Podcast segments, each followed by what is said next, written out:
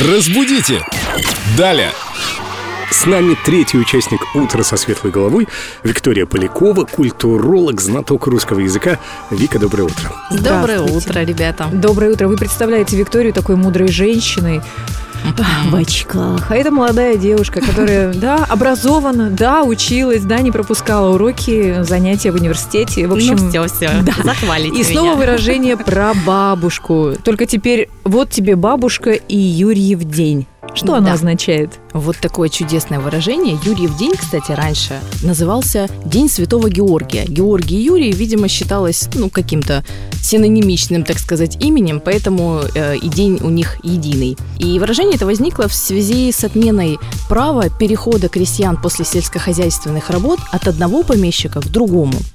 То есть в день Святого Юрия а, крестьяне, работавшие, например, у одного землевладельца, переходили к другому. И могли подзаработать, да, немного? Скажем честно, для них это было не самым радостным днем, потому как, ну, все-таки они работали, они уже привыкли как-то вот, э, сработались, так сказать, с А тут коллективом. А тут метла. раз, да, и они переходят к совершенно новому, незнакомому какому-то землевладельцу. Юрьев день в календаре народном обозначен как 26 ноября. То есть они до Мгм. 26 ноября пахали, молотили, колотили, а потом после Да. 26 еще работать. Именно так. Поэтому это выражение несет такой ироничный а, смысл о несбывшихся мечтах или ожиданиях, когда вот ожидание реальность, что называется, случилось.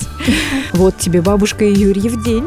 Да, казалось бы, такое милое выражение, а на самом деле подоплека-то у него совсем не веселая. Только собрался в отпуск, а тебе говорят, нет, поработай-ка, милок, еще.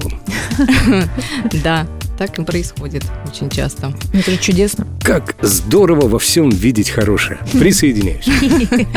Звучит почти как тост. Ну так будем же. Разбудите! Далее!